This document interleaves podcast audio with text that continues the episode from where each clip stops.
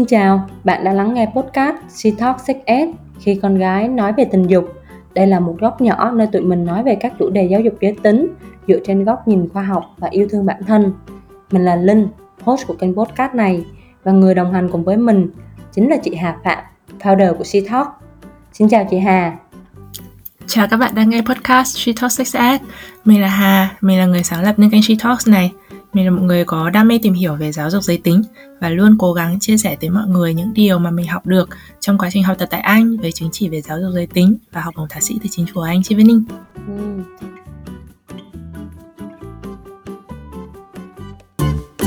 Hôm trước thì mình đã có một cái tập podcast nói với nhau về chuyện là yêu người nước ngoài rồi thì hôm nay mình sẽ đến với một chủ đề mà nó cũng hấp dẫn không kém và nó có một cái phổ rộng hơn. Em nghĩ là sẽ có nhiều bạn quan tâm hơn, đó chính là nói về chuyện yêu xa.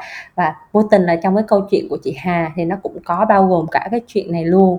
Thì mình quay lại một chút là lần trước chị Hà kể là hai anh chị đã gặp nhau và yêu nhau ở bên Anh, rồi sau đó chuyện gì đã diễn ra và và hai anh chị đã uh, có cái khoảng thời gian yêu xa như thế nào để bây giờ mình có thể về chung được một nhà chị Hà có thể kể chi tiết hơn một chút về cái này không?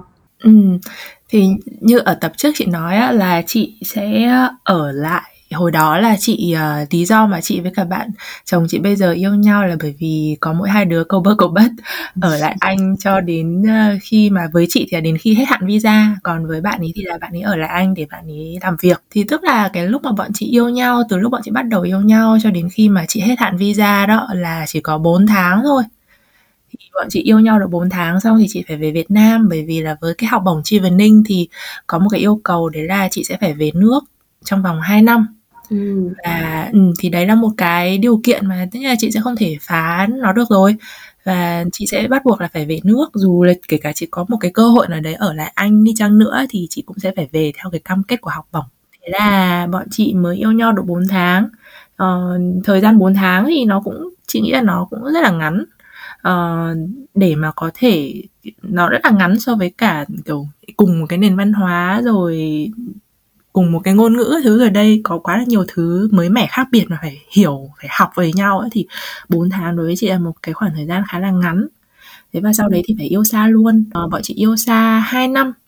Và sau khi mà hết cái khoảng thời gian 2 năm đấy thì là bạn ấy cầu hôn chị trong một cái buổi về Việt Nam thăm chị ở Việt Nam và thế là ngay sau cái thời gian mà hết kết thúc cái hai năm đấy thì bọn chị chuyển sang một cái trạng thái là ở với nhau 24 trên 7 thế nên là cái việc mà yêu nhau rồi hẹn hò rồi đi từ nhà này sang nhà kia chẳng hạn đó là chị chỉ bọn chị chỉ có vỏn vẹn 4 tháng thôi còn đâu là đa phần cái thời gian yêu nhau là là yêu xa ừ. ừ. và lúc đấy thì ờ, cái việc yêu xa của bọn chị mù mờ lắm chị không có một cái sự hứa hẹn hay là một cái kế hoạch gì cho tương lai cả đâu bởi vì mới yêu nhau được có 4 tháng mà biết cái gì đâu mà hứa với trả hẹn. Và nếu như mà cái khoảng thời gian đấy mà có hứa hẹn ấy, thì chị cũng không thể tin được. Chị nghe thấy hứa điêu rồi đấy là là chị không tin đâu. Thế nhưng mà đấy thì bạn nhà chị thì bạn ấy không hứa không hứa điêu thế nhưng mà bạn ấy lại có một cái câu rất là phũ đấy là bạn ấy có nói là bạn ý sẽ không bao giờ về Việt Nam sinh sống và làm việc đâu. Thế nên là nếu như mà chị có một cái suy nghĩ nào đấy là kiểu yêu nhau sau đấy thì sau này bạn ý sẽ kiểu về Việt Nam định cư cùng chị hoặc là làm việc ở Việt Nam chẳng hạn đó thì cái chuyện đấy sẽ không bao giờ xảy ra. Thì chị phải xác định là một là uh, nếu mà tiếp tục thì chị sẽ phải chấp nhận cái điều đó. Ừ. còn như mà không thì chúng ta chia tay thì đấy chính là cái danh giới cá nhân. Cái cái deal breaker cái danh giới cá nhân của của của bạn ý ở cái thời điểm đó. Ừ. thế nhưng mà chị thì chị uh, vẫn quyết định là yêu xa.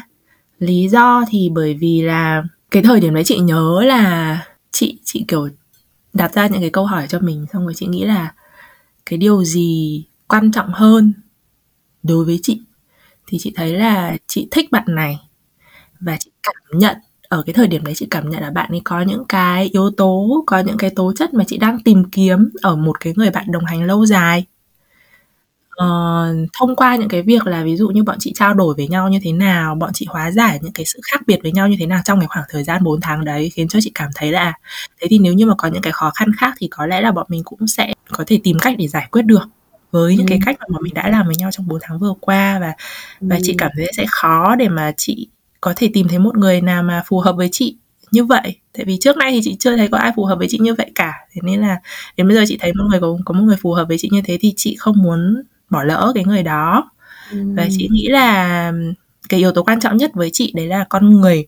Còn tất cả những cái khác thì dù có thời khoảng cách hay là cái gì đó thì thì mình cũng sẽ tìm được cách để mà giải quyết nó thôi thế nên là ừ. chị vẫn quyết định bước vào cái mối quan hệ yêu xa đấy mà không có một cái hứa hẹn hay là không có một cái tương lai gì ở phía trước cả chị chỉ có mỗi một cái niềm tin duy nhất là à mình muốn tìm hiểu thêm về cái người này và để làm được cái điều này thì mình phải chấp nhận cái việc yêu xa thì mình mới hiểu thêm được về họ rồi mình mới quyết định là mình có tiếp tục với nhau được nữa hay không ừ.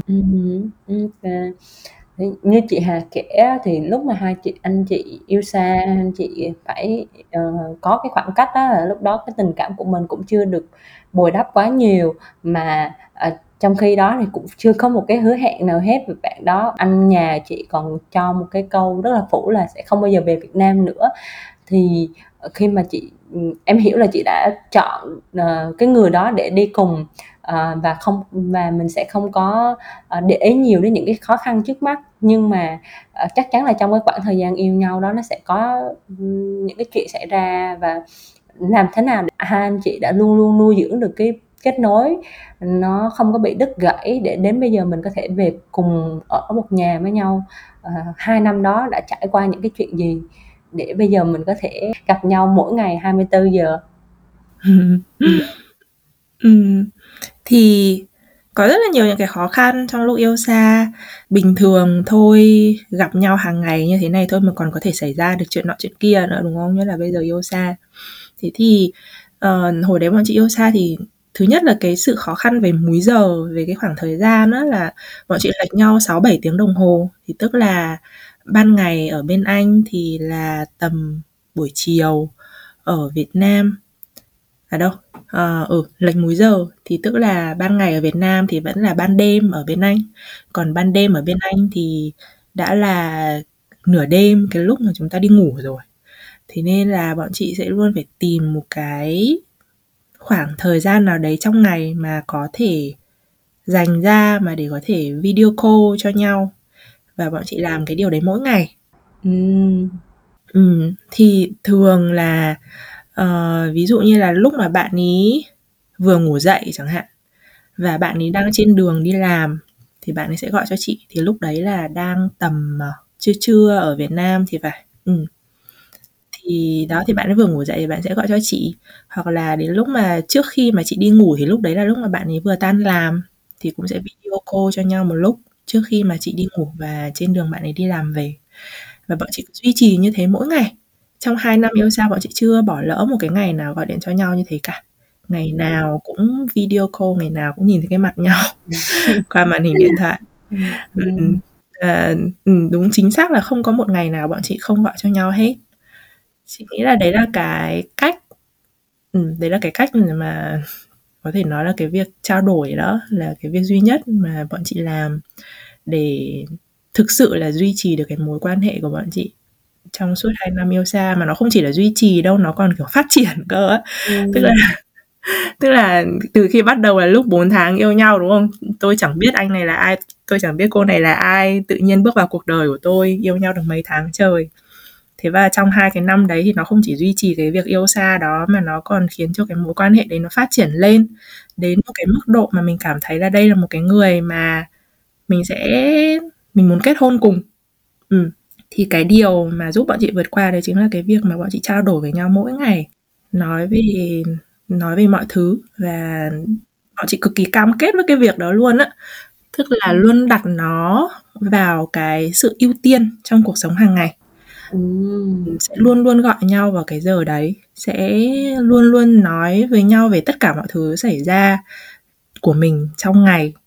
Um, và giả dụ như là có bận chẳng hạn uh, chẳng may mà trong cái giờ đấy mà có bận chẳng hạn thì sẽ cũng cố gắng là nhắn tin cho nhau hoặc là ngay sau khi mà hết cái việc bận đấy thì sẽ gọi cho nhau. Ừ.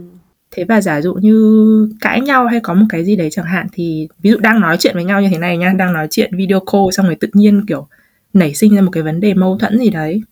Ví dụ ngay sau đấy thì bạn ấy có việc bạn ấy phải đi với đi gặp bạn chẳng hạn. Thì bạn ấy cũng sẽ delay cái việc gặp bạn đó để bạn ấy ở lại bạn ấy nói chuyện với chị đến khi mà xong thì thôi thậm chí là bạn có thể hủy cái cuộc hẹn với bạn bè của bạn ấy chỉ để ở nhà và giải quyết cái mâu thuẫn đấy với chị Ừm. thì chị nghĩ đấy là đối với chị thì đấy là cái điều quan trọng nhất để mà bọn chị có thể duy trì và phát triển cái mối quan hệ của mình trong 2 năm yêu xa Ừm. Là cái việc là đặt nhau nên làm ưu tiên, đúng hông chị? Còn cái chuyện mà tin tưởng thì sao? Ví dụ như bình thường em thấy là yêu gần, đôi khi người ta còn cảm thấy khó để tin nhau nữa, ý là cũng sẽ cũng có tin tưởng nhưng mà, cũng sẽ có ghen tuông hoặc là nghi ngờ gì đó. Còn mình là yêu xa xong cũng mới quen 4 tháng thì làm sao để chị có thể xây dựng được cái lòng tin của mình với cái người mà mình, à, mình đang tìm hiểu, đang yêu? Ừm. Ừm. Đối với chị thì đây nó là một niềm tin khá là trực giác. Chị không hề có tức là chị không bao giờ có chuyện là kiểm soát tài khoản mạng xã hội, hay là kiểm soát bạn bè, hay là, kiểu, hỏi là hôm nay đi đâu làm gì với những ai, đi gặp những người đấy thì nói những cái gì. Chị không bao giờ có những cái điều đó, chị cũng chẳng bao giờ, kiểu, vào tài khoản, ờ, Facebook cá nhân. Bọn chị thậm chí là còn không có public gì luôn cái chuyện yêu đương lên mạng xã hội luôn á. Ừm. Ừm. Thế nhưng mà bằng một cách nào đấy thì chị có một cái niềm tin tuyệt đối với cái người này. Chị nghĩ là nó, ờ, có những cái tín hiệu để cho chị nhận ra là chị có thể tin được người này hay không. Thì những cái tín hiệu đấy đối với chị thì ví dụ như là trong cái thời gian mà 4 tháng bọn chị yêu nhau chẳng hạn, thì chị biết được là, à, bạn ấy có những người bạn như thế này và cái routine, cái cái cuộc sống hàng ngày của bạn ấy là nó thường có những cái điều này xảy ra xoay quanh những cái con người này. Ừm. Thì giống như là bạn ấy đi làm xong bạn ấy về nhà bạn ấy chơi game và bạn ấy chơi game với những cái người bạn như thế này. Ờ, những cái người bạn, ờ, từ hồi tiểu học các thứ của bạn ấy. Ừm, ừm. Ừm, đó là một cái hội ở trên game đó, ngày nào cũng lên đấy nói chuyện với nhau, kiểu vậy. Thế và bạn ấy thì không phải là một cái người mà, kiểu, quá là quảng giao hay là, kiểu, socialize hay là có những cái người bạn mà mình không biết. Chị là cái người mà có nhiều người bạn mà bạn ấy không biết này. Chứ còn bạn ấy thì thì thì thì chị biết, tức là chị quan sát ấy, trong cái thời gian mà 4 tháng yêu nhau thì chị quan sát và chị chị biết được là cái cái routine hàng ngày của bạn ấy nó là như thế này. Thì đó là một trong số những cái tín hiệu để chị biết là thế thì đến khi mà yêu xa thì bạn cũng chỉ quanh quẩn trong trong cái routine như thế này thôi chẳng hạn, ví dụ thế. Thế và những cái mà ví dụ như là bạn ấy không update các thứ ở trên mạng xã hội, tức là cái tài khoản Facebook của bạn ấy là giống như, kiểu, một cái scammer ấy, em tưởng tượng là, kiểu, anonymous, một cái tài khoản mà lên đấy không ai biết là ai. Thế nhưng mà thì rõ ràng là trong nhiều trường hợp thì có thể đấy là một cái red flag, đúng không? Ừm. Thế nhưng mà đối với cái trường hợp của chị thì chị biết là bởi vì bạn ấy, kiểu, là một người rất là low key á. Ừm. Tức là bản thân bạn ấy là một cái người mà không muốn danh tính của mình ở trên không muốn sử dụng nhiều vào social media vì bạn ấy tập trung vào những cái mối quan hệ khác. Thế bạn ấy chơi với bạn bè của bạn ấy từ cái ngày cấp 1 mà đến bây giờ vẫn chơi với những cái người đó. Ừm. Thế và cái việc mà bạn ấy sử dụng Facebook hoặc là bạn ấy sử dụng những cái mạng xã hội để chỉ là để xem và cập nhật thông tin thôi và bạn ấy không có cái nhu cầu phải chia sẻ lên đấy. Thì khi mà chị quan sát cái cách mà bạn ấy sử dụng những cái, ơ, nền tảng mạng xã hội đấy, ờ, một cách rất là low key như vậy thì chị biết được là, à, không phải là vì bạn ấy có gì đấy cần phải che giấu mà mập mờ gì cả, mà chỉ đơn giản là bởi vì bạn ấy cảm thấy là những cái điều mà phải show off ở trên mạng xã hội á, nó là những cái điều không cần thiết. Bạn ấy dành rất là nhiều thời gian để nói chuyện với gia đình, để nói chuyện với những cái người bạn thân thiết của mình. Và bạn ấy không không tập trung năng lượng của mình lên những cái nền tảng xã hội. Thì thì đấy là cái một cái hint mà mà chị nhận thấy. Để chị thấy là, ừm, mình đây cũng là cái mà mình không không phải quá lo lắng. Và có một cái điều quan trọng đấy là giả dụ như chị có một cái sự nghi ngờ nào đấy chẳng hạn. Ừm. Và chị nói ra thì bạn ấy sẽ giải thích cho chị tại sao nó lại như vậy. Và nếu như mà chị vẫn, ờ, cảm thấy có một cái gì đấy, kiểu, lấn cấn á, Ừm. thì bạn ấy sẽ dừng lại cái cái việc đó bạn ấy sẽ trong những cái thời khoảng thời gian tiếp theo thì bạn ấy sẽ luôn luôn khiến mọi thứ rất là rõ ràng với chị để chị cảm thấy là cái điều này không lấn cấn nữa ừ. Ừ. để mà kể ra thì rất là khó bởi vì nó không phải là có một cái gì đấy trắng đen ừ. uh, là bắt buộc là mình nhìn thấy cái này là mình biết là nó có red flag hay không ấy ừ.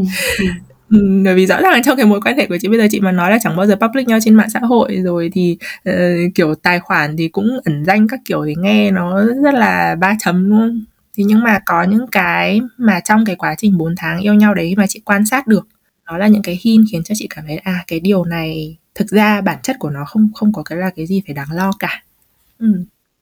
Ừ. như chị Hà nói nãy giờ thì có vẻ là không có gặp nhiều khó khăn lắm hơn là có một cái khó khăn, hoặc là có một cái chuyện gì đó xảy ra mà có một lúc nào đó mà hai anh chị xém nữa là không về được về một nhà không? Cũng không đâu, bởi vì chị thấy là cái điều quan trọng nhất đấy là bọn chị luôn luôn nói chuyện với nhau để giải quyết tất cả những cái vấn đề đấy á. Bọn chị không bao giờ, không bao giờ để lớn, không bao giờ để cái, một cái vấn đề nào đấy nó phình lên cả. Tức là bất cứ một cái gì mà nó lấn cấn ở trong lòng là bọn chị sẽ nói ra và bọn chị sẽ giải quyết nó ngay lập tức là bọn chị quên nó đi. Bởi vì đã giải quyết xong rồi thì nhớ đến nó làm cái gì nữa đúng không? Đó. Và bọn chị không bao giờ kiểu giữ những cái ấm ách đấy khiến cho nó bùng lên thành một cái gì đấy thật là to. Thường thì mọi người cãi nhau không phải là tự nhiên mọi người cãi nhau to đâu mà những cái cuộc cãi nhau to là nó đã phải âm ỉ cháy từ rất là nhiều cái vấn đề nhỏ trước đấy rồi. Thì người ta mới cãi nhau ầm ĩ lên đúng không? Ừ. thì bọn chị không để cái điều đấy xảy ra bao giờ cả. Bọn chị luôn luôn là luôn luôn là nói chuyện với nhau ngồi lại nếu mà có một cái vấn đề gì đấy thì thì sẽ giải quyết ngay lập tức ừ. Ừ. thì chị nghĩ là đấy là một trong những cái lý do khiến cho là cái sự khó khăn trong cái việc yêu xa nó trở nên nhẹ nhàng hơn rất là nhiều ừ. Ừ. Ờ, lúc nào thì chị cảm thấy là mối quan hệ đã đủ chín để mình có thể đi xa hơn để có thể tiến đến hôn nhân cũng khó thật ra nói thì cũng buồn cười thế nhưng mà thế nhưng mà cái cái việc mà bọn chị uh, quyết định kết hôn với nhau ấy nó nó cũng không hẳn là giống như kiểu uh, giống như là cái cách mà ngày xưa chị hay tưởng tượng là bây giờ kiểu mình tìm được một người nào đấy thì sẽ giống như kiểu là uh, à đến thời điểm này chín mùi rồi và thế là người đấy sẽ cầu hôn giống như kiểu chị là một người rất là thích những thứ kiểu lãng mạn cổ tích. Là hồi xưa là kiểu chị cũng hay tưởng tượng đến những cái điều như thế xong rồi kiểu chị nghĩ là tức là lấy nhau thì sẽ phải uh, nó giống như là trong những cái câu chuyện cổ tích là được cầu hôn lãng mạn rồi nó phải là một cái thời điểm chín mùi này nọ lọ trai. Ừ. để cho mình chắc chắn là người này là để là người mà mình kết hôn ấy. Thế nhưng mà rồi cuối cùng sự thật thì cái câu chuyện là cái thời điểm mà bọn chị kết hôn bọn chị ừ, chị nhận được cái lời cầu hôn đó. Nó cũng không thực sự là như cái cảm giác mà chị nghĩ là chị sẽ chị sẽ có khi mà ở cái thời điểm mà chị nhỏ nhỏ tuổi hơn, chị tưởng tượng về cái việc sau này chị sẽ tìm kiếm Mr. Right của chị như thế nào thì nó không giống như thế. Bọn chị chỉ cảm thấy là trong suốt hai cái năm đó có quá nhiều sự khác biệt như thế. Nào là ngôn ngữ, nào là văn hóa, nào là thời gian nào là khoảng cách thế mà bọn chị vẫn có thể duy trì với nhau mà không có những cái sự bất đồng tức là bọn chị luôn luôn có thể giải quyết được với nhau ừ. có thể nói với nhau về mọi điều có thể giải quyết với nhau tất cả mọi thứ thì tự nhiên là bọn chị sẽ thấy là ồ thế thì mình sẽ tiếp tục được một cái cuộc sống yên bình như thế này Ừm. đấy là lý do vì sao mà đến cái lúc mà bạn ấy về Việt Nam thì bạn ấy cầu hôn chị. Ờm, ừm, thật ra là cái việc mà cầu hôn đấy thì một phần chính là để để cho hai đứa có thể rút ngắn khoảng cách, để chị có thể sang Anh và hai đứa có thể ở gần nhau hơn, chứ không thì cứ ở xa nhau mãi thì cũng không được. Chứ chứ nó không phải, kiểu, to tát đến cái mức mà mà, kiểu, ô, đây là đúng người của, kiểu, cuộc đời của mình đây rồi. Thì thì không có cái chuyện đấy, bọn chị chỉ bọn chị chỉ nghĩ là với cái người này mình có thể nói với tất cả mọi thứ mình có thể giải quyết với nhau nếu có vấn đề gì thì mình cũng có thể ngồi lại để giải quyết với nhau được uh, và bây giờ là cái thời điểm mà bọn mình cần phải rút ngắn cái khoảng cách yêu xa này lại rồi ừ. thế nên là ừ thế nên là bọn chị cứ như vậy và và tiến đến cái việc uh, kết hôn thôi ừ. OK, trong cái 2 năm mà chị Hà và anh Thần Gà yêu nhau á là hai anh chị chỉ, ờ, chỉ yêu xa, chỉ gặp nhau thông qua internet thôi hay là có cơ hội nào để gặp lại nhau trực tiếp hông? Ừm, có. uh, đây là một cái mà chị cũng chị chị nghĩ là quan trọng. uh, ngoài cái việc là chúng ta gọi điện, chúng ta nói với nhau hàng ngày ra thì cái việc là chúng ta gặp nhau trực tiếp nó cũng là một cái điều mà thực sự rất là quan trọng. Khi mà nhất là khi mà chị nói là lúc mà bọn chị quyết định yêu xa là bọn chị không có một cái tương lai gì cả. Thì chị nghĩ đấy là một cái khó khăn rất là lớn đối với những người yêu xa. Để mà một cái mối quan hệ yêu xa nó có thể tiếp tục diễn ra thì mọi người phải có một cái gì đấy để bầu víu vào chứ đúng không? Thì đấy là lý do vì sao mà mọi người rất là hay kiểu hứa hẹn, mọi người hay trông chờ vào những cái lời hứa hẹn. Nhưng mà những cái lời hứa hẹn thì thường là là nó đối với chị chị thấy là nó không giải quyết được vấn đề gì cả. um, thì thay vì là mình hứa hẹn là mình sẽ yêu nhau dài lâu rồi mình chỉ tạm thời yêu nhau thế này thôi sau này về một nhà thì mình sẽ thực tế đi, mình chưa biết là mình có yêu nhau được đến cái mức mà về được một nhà hay không. Thì thôi bây giờ mình cố gắng là hãy gặp nhau trực tiếp được một vài lần. Và mình không mình mình không có cái um, cái deadline cho cái mối quan hệ này, tức là mình không có cái deadline cho cái chuyện yêu xa này thì mình nên là có những cái deadline cho những cái kế hoạch gần. Tức là giả dụ như là bây giờ đối với trường hợp của bọn chị chẳng hạn thì một năm bọn chị cố gắng gặp nhau một lần uh, có thể là ở Việt Nam, có thể là ở Hy Lạp. Thì đó thì ngay từ cái thời điểm mà mà chị chuẩn bị uh, về Việt Nam sau 4 tháng mà bọn chị yêu nhau thì ngay từ cái lúc đấy là chị đã có kế hoạch là trước khi chị về Việt Nam thì chị phải sang Hy Lạp để chị gặp gia đình của bạn ấy để chị biết được là cái cuộc sống ở Hy Lạp nó như thế nào, gia đình của bạn ấy ra sao. Rồi bọn chị có luôn một cái kế hoạch đấy là vào mùa hè thì um, lúc đấy là cái visa của chị vẫn còn hạn, visa đi châu Âu của chị vẫn còn hạn thì chị sẽ tiết kiệm tiền để tháng 6 chị có thể quay lại Hy Lạp một lần nữa và để có thể hai đứa có thể gặp nhau và nghĩ đến cái việc là Tết Nguyên đán sau sau cái mùa hè đấy là đến Tết Nguyên đán thì bạn ấy sẽ về Việt Nam. Ừ. Ừ, tức là ngay từ cái thời điểm mà bọn chị chuẩn bị bước vào cái cuộc yêu xa đó, bọn chị biết là bọn chị không có một cái sự hứa hẹn gì cho nhau cả thì bọn chị phải đặt ra những cái kế hoạch gần. Và những cái kế hoạch gần đấy thì nó giúp ích rất là nhiều trong cái quá trình yêu xa bởi vì là mình có một cái gì đấy để bấu víu vào để mình trông chờ nó. Ừ. Và nó cũng là một cái để bồi đắp thêm những cái hint mà mình có về cái người đấy á tức là bọn chị quyết định là bọn chị sẽ gặp nhau ở Việt Nam và Hy Lạp. Thì khi mà chị về Hy Lạp chẳng hạn, thì chị gặp gia đình của bạn ấy là chị biết được là cái cuộc sống ở Hy Lạp như thế nào, gia đình của bạn ấy ra sao, thì đấy là cái, đấy, những cái quan sát của chị ở đấy cũng đã cho chị những cái, củng cố chị thêm những cái niềm tin vào cái người này rồi. Thế và cái việc mà bạn ấy về Việt Nam, thì để bạn ấy cũng biết được là à Việt Nam như thế nào, nó có như những cái suy nghĩ gì trước đây của bạn ấy hay không, gia đình của chị như thế nào thì đó nó sẽ bồi đắp thêm những cái hint những cái um, dấu hiệu khác để mình nhận ra là cái mối quan hệ này có phù hợp với mình hay không. Và quan trọng nhất đấy là nó cho mình một cái ngày giờ cụ thể để mình biết được là à chỉ còn 6 tháng nữa thôi là bọn mình sẽ được gặp nhau. Thì khi mà mình có cái mình nó giống như là một cái mỏ neo nó giống như là một cái để mình mong chờ đó Ừ. thì tự nhiên là mình sẽ có động lực để duy trì cái việc là gọi cho nhau mỗi ngày chỉ để chờ đợi chờ đợi cho đến cái ngày 6 tháng sau đó được gặp nhau Ừ, dễ thương. Ừ. Ừ, đó thì Ừ. thì chị nghĩ là nó là một cái yếu tố rất là quan trọng bởi vì là chúng ta thì không thể cứ uh, là do hoàn cảnh nữa thì Ừ. sẽ có không phải là ai cũng có thể sắp xếp để được gặp nhau thế nhưng mà hãy đặt nó là một cái sự ưu tiên tức là nó là một phần ờ, trong những cái sự ưu tiên của mình Ờ, mình sẽ cố gắng tiết kiệm tiền mình sẽ cố gắng sắp xếp thời gian tìm mọi cách trong khả năng có thể chỉ để có thể đi đến gặp cái người này Ừ. Ừ. Ừ, thì thì đấy là là một cách và cái việc mà ừ, cứ gặp nhau ở những cái kế hoạch gần đó thì nó giống như kiểu mình đi du lịch với nhau mình gặp nhau trong một khoảng thời gian xa và và mình có thêm những cái gọi là ờ, cái nắm tay này. Nó giống như kiểu là kiểu, chị không biết mọi người như thế nào, nhưng mà khi yêu xa thì chị kiểu rất là muốn được nắm tay, nhưng mà không nắm tay được thì nên là giống kiểu cứ dắt cái iPad đi ra quán cà phê, xong rồi trương cái mặt mình làm cái việc của mình ở bên cạnh có cái iPad, cái người kia bên cạnh người ta làm việc của người ta là cứ có cảm giác như chúng ta đang kiểu đi bên nhau. Online á. Thì đấy, thế nên là kiểu chị rất mong chờ cái việc được gặp nhau và cái lúc mà gặp nhau đấy là cái việc được nắm tay là đi đâu cũng phải nắm tay nhau.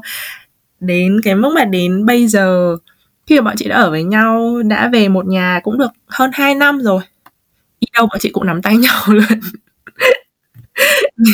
Nắm bù trong hai năm không được nắm. Ừ, phải nắm bù. Đó.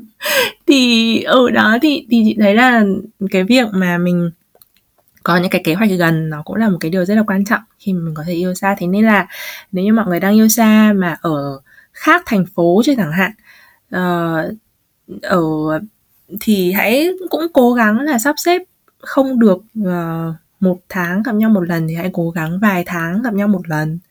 Ừ, nếu mà ở Việt Nam chẳng hạn ví dụ người miền Nam người miền Bắc chẳng hạn thì chính là cái việc di chuyển nó cũng dễ dàng hơn thì hãy cố gắng là khoảng 2 tháng gì đó thì gặp nhau một lần. Rồi thế mà giả dụ như yêu nhau ở những đất nước khác mà nó xa hơn thì cố gắng là một năm, ít nhất là một năm gặp nhau được một lần. Thì mình sẽ cảm thấy là những cái điều mà mình làm, cái việc mà mình đi làm này, mình tiết kiệm tiền này, mình có một cái kế hoạch làm gì với nhau khi mà mình ở gần nhau này thì tự nhiên là nó sẽ ý nghĩa và mình mong chờ hơn á. Mình mình vượt qua được những cái mức kiểu 2 năm một cách dễ, dễ dàng hơn bởi vì là trước trong cái khoảng 2 năm đấy thì mình có những cái khoảng 6 tháng có những cái khoảng một năm để có thể gặp nhau và vin vào những cái lần gặp nhau đấy để duy trì cái mối quan hệ và chưa kể thì nó cũng chính những cái lần gặp nhau đấy thì nó cũng sẽ giúp cho mình nhận ra được là cái mối quan hệ của mình đang lớn dần lên hay là đang bé dần đi ừ. Ừ.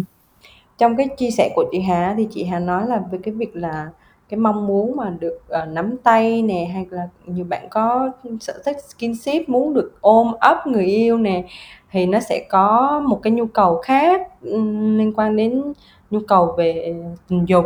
Thì cái đó thì có lẽ là mình sẽ chia sẻ sâu hơn ở cái tập thứ ba khi mà mình nói về cyber sex. Uh, trước khi mà mình khép lại cái tập um, thứ hai để mình chuyển qua tập thứ ba thì chị Hà có uh, những cái lời nhắn nhủ nào có cái bài học rút ra nào thông qua những cái chia sẻ hôm nay dành cho các bạn đang đón nghe không? Ừ. Ờ, chị nghĩ là cái đầu tiên đấy là yêu xa thì chắc chắn là vẫn có thể nở hoa. Thế nên là nếu như mà mọi người đang kiểu lo lắng về cái việc là mình có sắp sửa phải bước vào một mối quan hệ yêu xa hay không ấy thì hãy cứ mạnh dạn bước vào cái mối quan hệ đấy. Bởi vì là mình đừng nhìn nó về khoảng cách, mình hãy nhìn nó ở khía cạnh con người. Đây có phải là cái con người mà mình muốn tìm hiểu thêm hay không? Ừ. Thì thì mình tập trung vào cái điều đó thôi chứ mình đừng nghĩ nhiều đến cái việc là yêu xa thì như thế nào cả khoảng cách thì như thế nào cả tất cả chỉ là ở con người hết ừ. rồi cái điều quan trọng thứ hai đấy là trò chuyện và trao đổi communication is key uh, luôn luôn khi mà yêu xa đã không mọi người thử tưởng tượng là bất kỳ một cái điều gì thì đều phải nói với nhau qua màn hình điện thoại. Chưa kể là lại chỉ có thể nói với nhau trong một khoảng thời gian kiểu nửa tiếng đến một tiếng trong ngày thôi. Thì nhiều khi là cái sự khó khăn là giống như kiểu là mình mình gặp một cái vấn đề gì đấy nhưng mà lúc đấy người ta đang ngủ mất rồi mình không thể kể cho người ta được. Đến lúc mà mình có thể nói chuyện được với nhau thì lúc đấy cái cảm xúc trong mình nó đã trôi qua mất rồi. Ừ, thì tự nhiên là mình sẽ không nói, không muốn nói đến cái cảm xúc đấy nữa. Hoặc là ví dụ như là nói chuyện với nhau như thế này, thì tại vì nói chuyện qua màn hình điện thoại mà, thì người ta sẽ có thể bỏ qua được những cái nét mặt hoặc là những cái cử chỉ của mình. Cùng một cái câu nói, nhưng mà nếu mà ở gần nhau thì có khi người ta sẽ nhận ra những cái sự thay đổi rất là nhỏ ở trong nét mặt của mình thôi, có thể là mình nói đồng ý đấy, nhưng mà cái mắt của mình thì lại hơi buồn chẳng hạn, ví dụ thế. Thì thì nếu mà nói qua video call thì thì có khi là người ta sẽ không thể nhìn thấy được cái điều đó. Người ta thấy mình nói có thì là có thôi chứ người ta không nhận ra là cái cái câu nói có đấy của mình nó đi kèm với một cái ánh mắt uh, hơi buồn. Ừ. Ừ, thì khi mà người ta không nhận ra được cái điều đấy thì làm sao mà người ta có thể nói chuyện người ta người ta có thể hiểu được mình đúng không? Và đồng thời là mình cũng không thể nói cho người ta biết được cái suy nghĩ của mình hoặc là đôi khi là, kiểu, đang nói thì mạng lag đang cãi nhau, hăng hăng hăng tiết việt cãi nhau thì tự nhiên mạng lag thế xong rồi là cứ thế là không gọi được cho nhau nữa, hoặc là đang cãi nhau thì tự nhiên là có việc phải đi chẳng hạn. Thế là đến lúc mà xong việc rồi quay lại thì cái cơn tức đấy của mình nó cũng đã qua đi rồi và thế là chúng ta lại không quay lại để giải quyết cái vấn đề đấy nữa và thế là cứ để cho nó trôi đi cho đến một ngày mà tự nhiên chúng ta lại gặp phải một cái vấn đề gì đấy tương tự. Và thế là cái vết thương cũ cái sự tức giận cũ từ thời nào thời nào đấy chúng ta chưa giải quyết được nó lại bùng lên. Ừ, thì thì đó là lý do vì sao mà cái việc trao đổi ừ, duy trì cái việc trao đổi nó rất là quan trọng khi mà chúng ta yêu xa. Nó không chỉ là cái việc mà nói với nhau đâu nó phải là cái việc mà ừ, giải thích nói kỹ và nếu như mà có cái vấn đề gì đấy cảm xúc của mình như thế nào là mình phải nói nó ra bằng lời nói chứ mình không thể mong chờ người ta nhìn vào cái thái độ của mình để mà đoán xem là mình đang cảm cảm giác như thế nào được ừ. Ừ. và sẽ cần phải duy trì cái việc trao đổi đấy giống như coi nó là một cái việc ưu tiên chúng ta thì sẽ luôn luôn bận đúng không uh, đi làm thì bận việc nọ việc kia uh, bận về cái việc gia đình bận với việc bạn bè thế nhưng mà cái việc quan trọng nhất đấy là đặt ưu tiên cái người này là cái người chị có một cái suy nghĩ này cái người này sẽ là cái người mà đồng hành với mình ừ. đây là một cái ứng viên sáng giá ở thời điểm hiện tại để trở thành người bạn đồng hành đi hết cuộc đời với mình ừ. thế nên là mà gia đình với cả bạn bè thì sẽ không đối với chị nhá thì gia đình với cả bạn bè thì sẽ không thể nào mà có thể đồng hành với chị một cách gần gũi như cái người bạn đời của chị được ừ. thế nên nếu như đây là một cái ứng cử viên sáng giá cho cái người bạn đời của chị thì chị sẽ phải đặt ưu tiên cho cái người này ừ. lên trước cả bạn bè và có thể là đôi khi là gia đình ừ.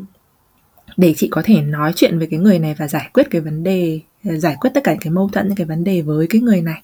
Ừ. chứ chị không thể nào là à bận quá bây giờ có việc của gia đình hoặc là hôm nay đi làm về mệt quá thôi không gọi cho nhau nữa thì không mệt như thế nào thì cũng phải nói với nhau. Nhiều khi chỉ là để nhìn cái mặt nhau và nói ôi mệt quá. Hoặc là kiểu anh nhớ em nhớ anh kiểu kiểu đấy. Thế thôi thế là xong rồi cũng được. Nhưng mà nó phải là một cái sự duy trì đều đặn. Ừ. chứ không thể nào mà mình mình mình tự thấy là mình mệt và mình muốn là hôm nay không gọi điện cho người kia được mình bắt buộc mà mình mình phải đặt cái người kia ở vị trí ưu tiên ừ. để mà mình có thể để mình có thể duy trì và nói chuyện với nhau được hàng ngày như thế ừ. okay. rồi à, sẽ luôn cần phải có những cái kế hoạch gần tức là bạn không cần phải yêu nhau đậm sâu yêu nhau dài lâu phải hứa hẹn này nọ lọ chai gì cả nhưng mà hãy có hãy thực hiện nó bằng hành động với cái việc là chúng ta đặt ra những cái lịch, lên sẵn những cái lịch đi, là chúng ta sẽ gặp nhau vào cái khoảng thời gian này. Thì nhờ những cái kế hoạch gần đấy, mình sẽ có cái để mà mình bấu víu vào, cảm xúc của mình, mong chờ mình được gặp người đấy hơn. Thì những cái mà yêu xa, những cái vòng quanh khác của việc yêu xa, nó sẽ biến mất.